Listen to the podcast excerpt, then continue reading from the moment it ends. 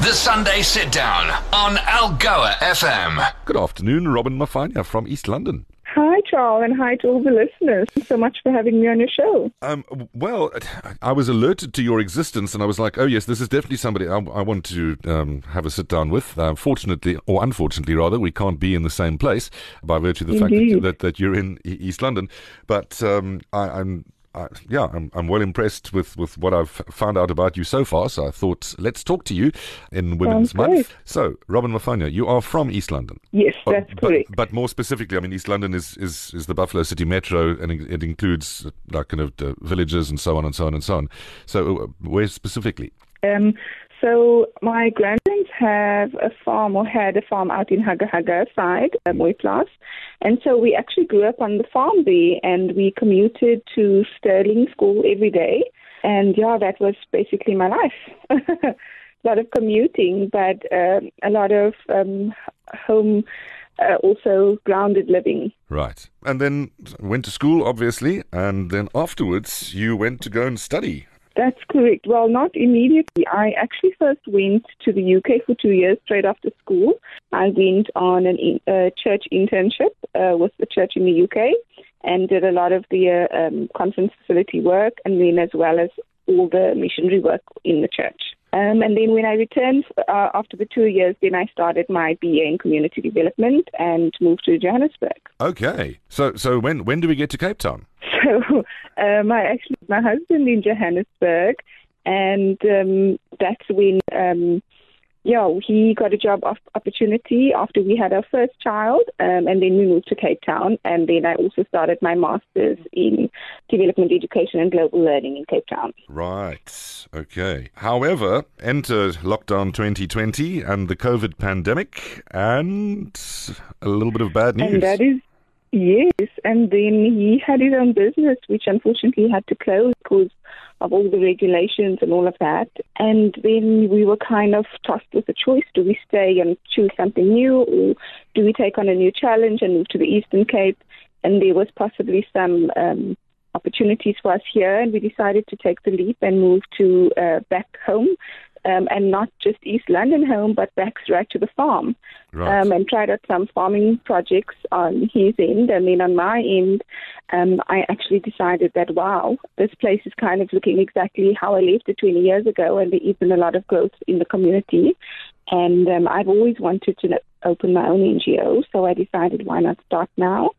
Um, and that's what happened. January 2021, I registered my own nonprofit company and um, kicked off from there. Wow.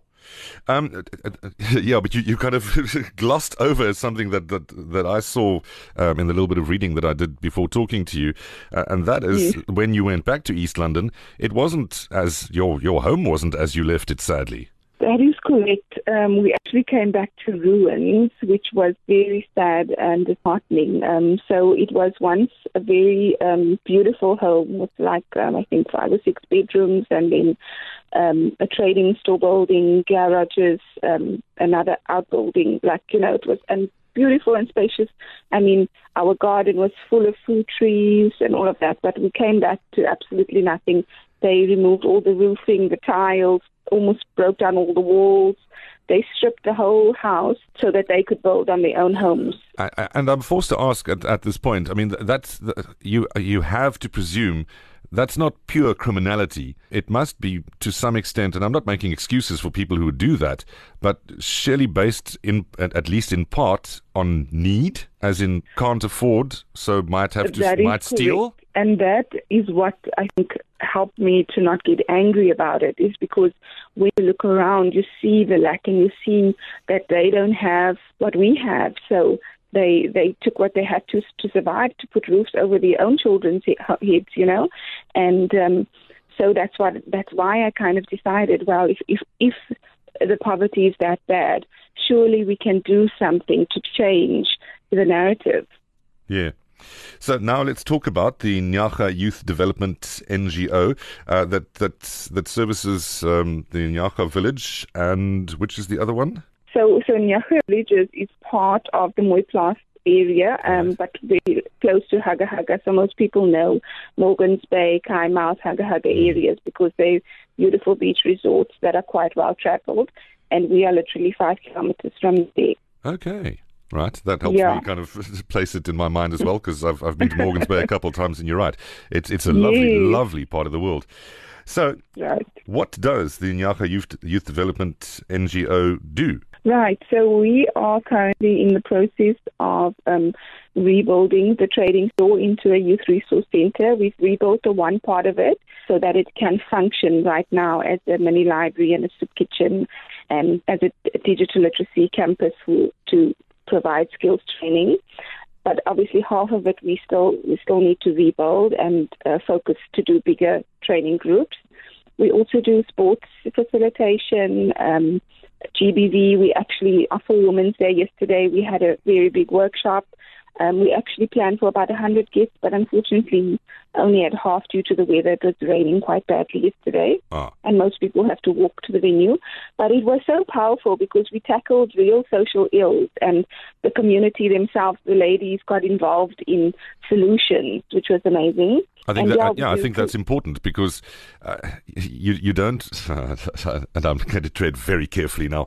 You don't want to be like those those missionaries who basically rescue rescue and you, and Yes. and and I, I think it's important that that people be part of their own solution because I mean if they have if they feel like they have ownership in it.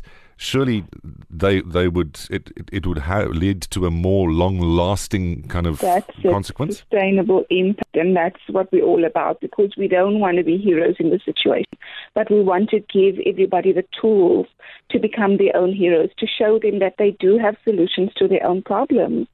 Um, and that's exactly kind of the things that we, we came up with, which was so awesome. Oh, that yeah, that that is really really well put. Um, I see that, that there's there's um, you, you've spoken about the GBV, um, and I see that the age range that you cater for is quite broad. It's like pre-teen to near middle age. That's right, because um, I feel like the the impact of GBV is so widespread from very young to even older women Oh, yes. that still face it. You know, it's not just the younger group, but it's the older too, because so many people feel stuck in their situation where the, the man is the provider. They they can't get out of their situation, so they stay, and their children stay, and you know it's a huge cycle. So it's helping people to break out of that cycle, out of the mentality that they don't have the resources and tools to make it on their own. Yeah.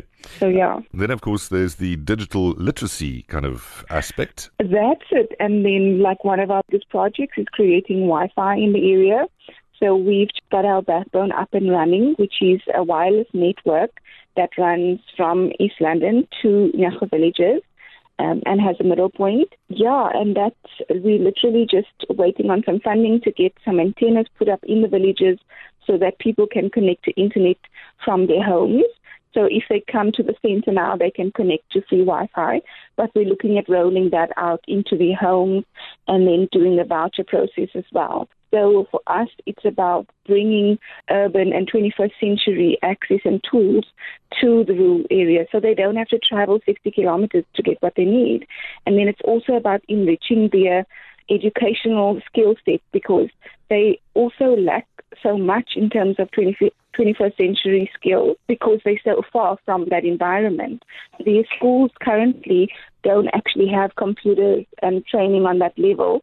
So we want to give them that access so that when they do leave school and look for a job, they have exactly the same skill set, um, you know, as urban kids. Wow. Wow, that's very cool. I'm always in admiration of when I speak to people like you because whilst I, I, have obviously supported plenty of, of, of causes, um, worthy causes in my time, I am sadly too much of a capitalist um, to, to, to, go, to go full NGO. But I, I, as I said, yeah, I, I, would always lend support to, to uh, as many as I, as I possibly can. so my, yes. my question often is why? Why not just, you know, worry about yourself and ugh, you know, the rest yes, will just get, keep going. You know, that is a conversation I often have with a lot of friends and family. And for me, I can have all the riches in the world, but that won't fulfill my heart's desire. That won't make me feel like I'm making a difference in this world. And I feel like we've all been put here to make a difference in the lives of others, you know, in our communities and in our circles. So for me, this was the biggest way that I felt like I could contribute into making the world a better place. Yeah. And if we all just, you know, did our little bit, I think we would be a lot further ahead than just, you know, doing everything for ourselves and trying to make money because money also doesn't buy you happiness. No, uh, yes, that, that's exactly it, isn't it? So uh, I want to say, possibly on be, on behalf of that of the um, Nyara villagers, um, thank you for, for, for doing what you have. It seems like you've got all your ducks in a row. That this is well thought out, and that you are working according to a plan that, that is going to make have a very powerful impact. So well Thank done. Thank you so much. Yeah, Yeah, I really appreciate that. I've been talking to Robyn Mafanya, who started the Nyara Youth Development NGO. How can we find you if we want to help you? So we have a website and a Facebook page. I think we're on most of the social media platforms. If you just Google us or look for us on Facebook, um, you'll be able to find us. And we would really appreciate the social media support. And yeah, um, and if you want to contact us to reach out and support us in any way with regards to our current programs, we would love that. Um, my email address is nyahawyd, N-Y-A-R-A-Y-D at gmail.com. And our WhatsApp number is 082-872-3150. Cool. I think we'll add those onto the podcast uh, when we pop that up tomorrow. Thank you again. Enjoy your windy day in East London. I see it has just Yes, started raining. I've just looked, looked out of the, the studio window and I see it's just started raining. So we've we've got that to add. En- Enjoy the rest of Sunday. Thank you for all that you do and um, keep going. Thank you so much. Appreciate it. Hope everybody has a great day further. Cool. Like us on Facebook. at Algoa FM.